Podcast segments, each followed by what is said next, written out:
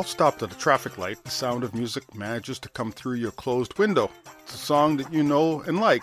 You look at the car beside you, but the song is not emanating from there. It doesn't really matter. You start singing out loud and drumming on the steering wheel to the beat of the music. As the car with the music passes you by and the music fades, you still have the song in your head. What was the name of it? What was the name of that song? You know the lyrics, but you can't place it. Now, if you're anything like me, it will drive you crazy trying to remember the song title. Two o'clock in the morning comes to you. Now I have to find the music and I have to play it. This is the kind of thing that happens to me so often. I guess that is just one of the drawbacks of being an all around musical fanatic. You are listening to 45 to 33 Inside the Music. Welcome. I'm your host, Anthony. This podcast is dedicated to the music, music trivia, my thoughts on various songs, bands, and other musical insights. I will be looking at several genres of music, the styles of R&B, rock and roll, country and western, jazz, and so much more will be explored. We will take a deep dive into some of the well worn classic albums. And who knows, maybe the odd guest or two might just stop by. To the best of my knowledge and research, I believe that the information I share with you is correct. In all honesty, some of the material are part of my memories that I've stored up for over 40 years. I have found additional sources of information in books, liner notes, jacket covers, news articles, interviews, various internet sites, and not to mention the band's own website. So now I just want to ask you a few musical trivia questions. So get pen and paper together and we'll see how much you really know about music. Now, here are the rules. Listen carefully to the questions before answering. There is no cheating, no using Google, and no asking a friend or family member to help. These questions are all in fun and sometimes knowledge. Let's see how well you do. I'll be sure to give you the answers at the end of the show. So let's dive into it. Question number one. On WKRP in Cincinnati, they managed to play at least three Beatles songs. Can you name any one of these songs? Question number two. Disc jockey Johnny Fever was fired from his previous job for what the station considered the use of obscene word on air. What was the offending word? Question number three. What was the name of the song used as the doorbell melody for Jennifer Marlowe's apartment? Music is probably the only real magic I have encountered in my life. There is not some magic involved in it. It's pure and it's real.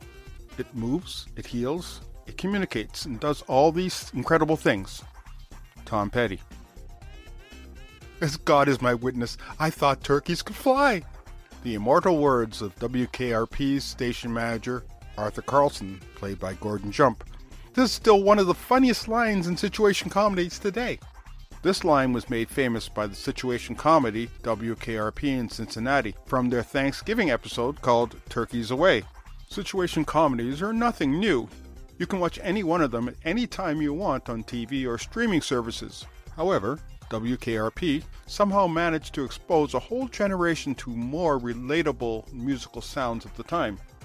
In 1978, few shows captured and used the music as a kind of third character in a sitcom.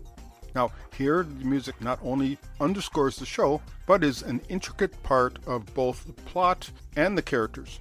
WKRP in Cincinnati may be a fictional radio station, but in so many ways it's semi true replica of a radio station of the times. In many of the smaller markets, radio stations and their DJs had to do so much more internally. They could not farm out such things as advertising to an agency. Disc jockeys would actually queue up and play their own 45s and 33 and a third vinyl records themselves. They would make their own cheesy sound effects, and in some cases recorded the commercials. News stories came from a feed from the Associated Press, the basic headline of the story would come from AP, but the story would be made radio friendly by their own in house news staff. When I was in radio and television broadcasting school, we had to operate under these very conditions. Today, of course, all this has changed with new technology and techniques. The music, too, has changed. WKRP showed the inner workings of a small local radio station at a time when public had never actually seen the insides working of a radio station nor the people behind the music and the news. So, just what happened to change the Queen City's news and easy listening to music radio station to a rock and roll format? One word money, or lack of it. For some time, the station owner, Mrs. Carlson, has allowed her incompetent son, Arthur, to do the day to day running of the station. However, after reading the latest quarterly reports, she sees that not only are they losing their listenership and marketing share, but also money. To turn the tide, she hires a new programming manager, Andy Travis, to turn things around, or she will shut them down. With Mrs. Carlson's backing, he changes the station's programming to a more current musical format of rock and roll. The rest, they say, is history. The thing about the show was where else could you hear a report on pork bellies, commercials for Red Wrigglers, the Cadillac of Worms, and Janis Joplin's song Mercedes Benz. Now, Mercedes Benz was not the only original recording of a song they would play. How's this for a playlist?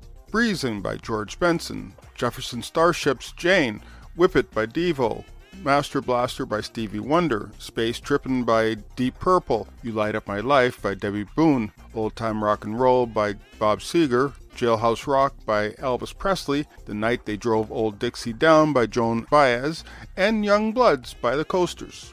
This is only a snippet of all the great songs and artists heard on the station.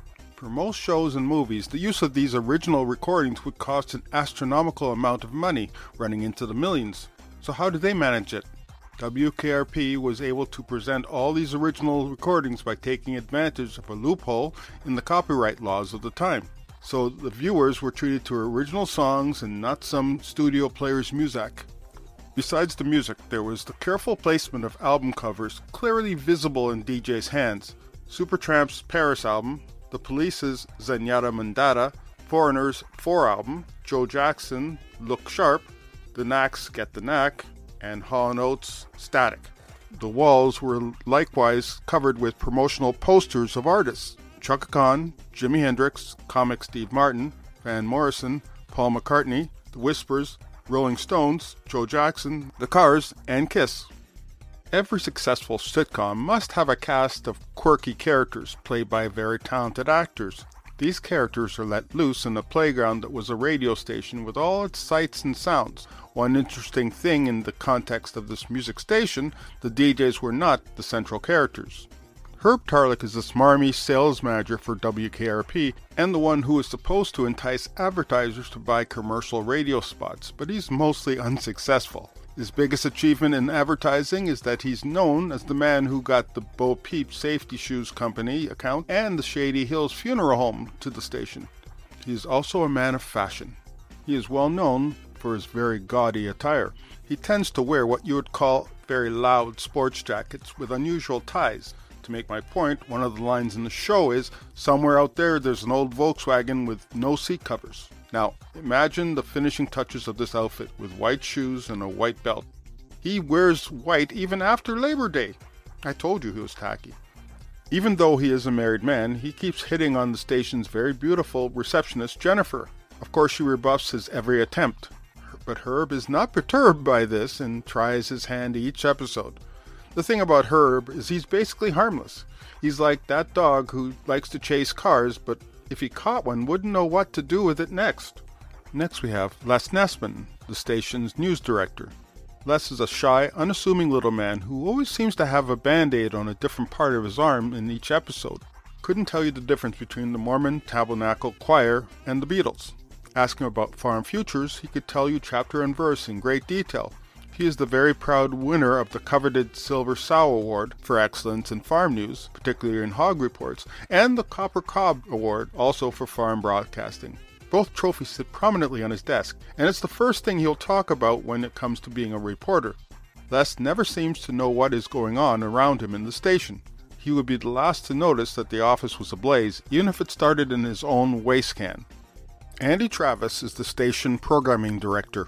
I guess you could think of him as the wagon master who reins in the staff when they get a bit too out of control. Most times it's an impossible task as he gets caught up in it too. Some might say it's like herding cats. They do what they want, and that's all you can do go along for the ride. He is also the one who fights the hardest to keep the station from its demise and his staff's jobs. The remainder of the cast are rounded out with the station manager, Arthur Carlson, receptionist Jennifer Marlowe, and office staffer Bailey Quarters.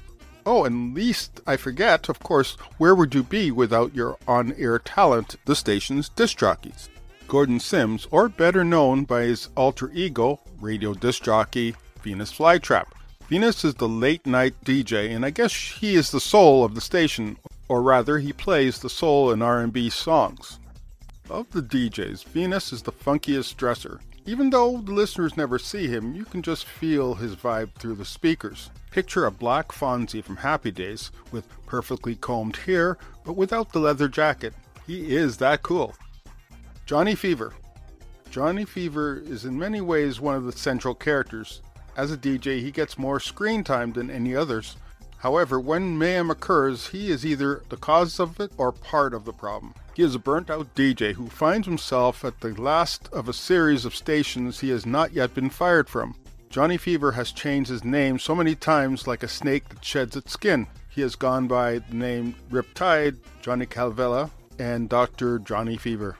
In a strange twist of fate, David Cassidy of the Partridge Family turned down the role of Dr. Johnny Fever the Partridge family might have had a very different sound without David Cassidy's vocals, as he was the only one who actually sang on the songs. Anyway, he was the producer's first choice for Johnny Fever. However, when he turned them down, he gave the role to Howard Hesseman, who eventually played Johnny Fever. The show's opening theme song does not denote the genre of music played on the station. This is no precursor to the music yet to come. It is rather an unassuming tune. If you listen closely, it sounds like the, the tale of Johnny Fever's life. It is the line that goes like this Got tired of packing and unpacking, going up and down the dial. This mirrors Fever's own life of packing and unpacking, moving from station to station. After four seasons of hearing the song that was played every week to millions of viewers, this unassuming tune managed to worm its way into the American psyche. Now, as for the original theme song, Many believe, and myself included, thought that it was sung by cast member Richard Sanders, the Les Nessman character. However, we would all be dead wrong. In a little bit of research, I found out that it was actually a pop singer by the name of Steve Carlisle who sang it. And to be fair, apparently Richard Sanders did sing it once on TV's VH1. In 2007, some 25 years after the show ended, Singer Richard Cheese recorded the WKRP in Cincinnati theme on his Dick at Nite album. Richard Cheese performs the song in a really, and excuse the pun, cheesy lounge lizard style. To his credit, it's not as bad as you might think. Do you know the lyrics to closing credits to the show?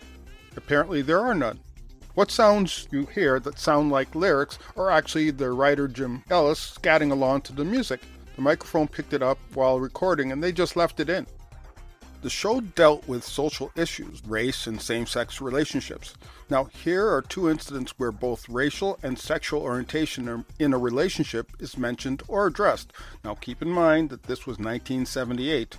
The depiction of the characters were stereotypical and would make us cringe today. However, given the times, we found it more than humorous. In the episode called Three Days in a Condo, Johnny Fever comes into a lot of unexpected money, so Johnny goes on a spending spree buying just about everything and anything. At some point, he buys a condominium in Gone with the Wind Estates, client of Herb Tarlek. Later, Johnny experiences buyer's remorse and decides he wants out of the deal, so he and Venus ask to be let out of the contract but the real estate company refuses to let him out of the contract. So Johnny, without a word to Venus, pretends that they are a same sex interracial couple who plan on spending a great deal of time using the pool and the saunas. Fearing that their display in public might cost them current and future tenants, the company acquiesces and the contract is broken. I had hoped that this episode might bring to light that prejudices of any kind was and still is prevalent in the episode called A Family Affair, Travis, the programming manager, feels uncomfortable with Venus Flytrap dating his sister. She is white and he is black. In the end, their true friendship overcomes everything, especially when they meet and face a real bigot. On the episode Clean Up Radio Stations Everywhere, they deal with the issue of censorship of music. Now, even these days, we are faced with censorship against books. Some U.S. states are a big component in this issue as they seek to ban many books from libraries and schools. The show does not shy away from this topic. The story revolves around a local pastor who puts pressure on the station manager, Arthur Carlson, to stop playing rock and roll unless it's from an approved list of his own. An old friend of Arthur's reminds him of the parallels between banning of rock and roll and the dance craze, the jitterbug. The dance was very popular in the mid 30s, and parents thought it was scandalous and wanted it and the music associated with it banned too. Now, not much has changed from generation to generation. Each generation wants to hold on to what they consider the good old days. Later, in spite of the loss of advertisers and revenue, the station manager refuses to kowtow to the pastor and his congregation. Carlson realizes that no one should dictate what kind of music he plays on the station just as no one should tell parents what they and their children can or cannot read. The effects of WKRP in popular culture can still be felt today. Here is a testament to the real world power of this fictional radio station and why I would include it on this podcast about music. Take a step back to little known 70s new wave rock band Blondie and their song Heart of Glass. In an episode of the show, just before playing one of their crazy, inappropriate up-tempo commercials for Ferryman's Fine Funerals, Johnny mentions that the next song up after the commercial will be Blondie's Heart of Glass. In just those mere seconds, they had created enough buzz to promote this new song by the group and help it become a hit. This was not an isolated occurrence. The show was also a place that gave airplay to both the known and the up and coming bands. A number of groups owe a great deal of gratitude to the show as many of their songs gained popularity and even helped them to make them hits. The show increased popularity of such bands as U2, The Cars, Toto, The Knack, and Devo. After the shoutout from WKRP and the success of Heart of Glass, a grateful group gave the producers of the show a golden record of their album Parallel Lines. The gold record can be seen on the walls in some clips of the show from their second season to the end. WKRP in Cincinnati did not shy away from some of the topics of the day. When John Lennon was assassinated in 1980, a photograph of him stood prominently on display in the background without fanfare, just a silent memorial tribute befitting the former Beatle. In another case, they did address the very tragic events of 1979. In December of that same year, at a Who concert, there was tragedy.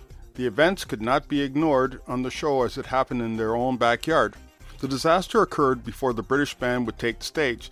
Outside the Coliseum's entry doors, there was an unexpected massive rush by concertgoers to get the best seats. People were trampled. In the aftermath, 11 people lay dead. Now, why should this catastrophe have occurred? Well, it all started when the radio station told their audiences that general admission tickets would be admitted at 3:30, but by 5 p.m. there was a huge crowd. Those ticket holders were admitted through two doors at 7, 7.30. An impatient mob felt that they were missing the show when they heard the sound checks for the band. They surged forward trying to get through the just open two doors. With a stampede of so many people trying to get through only two doors, many were trampled. In the aftermath, 26 people suffered serious injuries and 11 lay dead by suffocation. The fire marshal advised the band's management to cancel the concert, but the manager asked them to allow the band to play to avoid further panic. The concert went on without the band members ever being told of the tragedy until after the show. It was this tragedy that made the city of Cincinnati impose a ban on general admission festival seating on December 27, 1979, with minor exceptions for the next 25 years. The characters on WKRP in Cincinnati felt a horrible sense of grief as they were somehow responsible in some small way Theirs was one of the stations that had offered free tickets for the concert.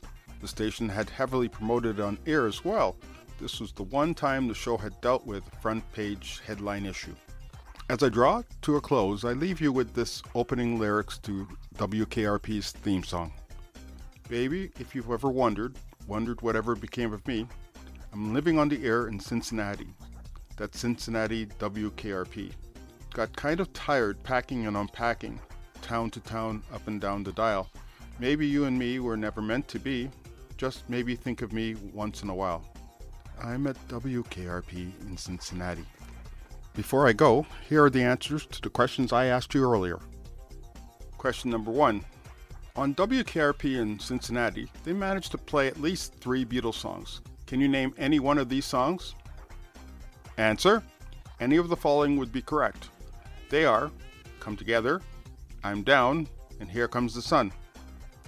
Question number two Disc jockey Johnny Fever was fired from his previous job for what the station considered the use of obscene words on air. What was the offending word? Answer The word was booger. Question number three What was the name of the song used as the doorbell melody for Jennifer Marlowe's apartment? Answer An instrumental version of Frank Sinatra's song Fly Me to the Moon. Here we are again at the end. I hope you enjoyed the podcast as much as I did producing it. I thank you for listening. Now, don't forget to subscribe to the show and share it with your friends and family members. So, join me again as I take a deeper look at some of the songs and artists on 45 to 33 Inside the Music. As ever, the music for this podcast is written and performed by the man I call the hardest working man in music, David O'Hearn. Thank you, David, for sharing your talents. If you would like to hear more music by David O'Hearn, please visit him on his website at playd.ca. That's P L A Y D.ca. Or check him out on SoundCloud. And remember, when there's nothing else, there's always music.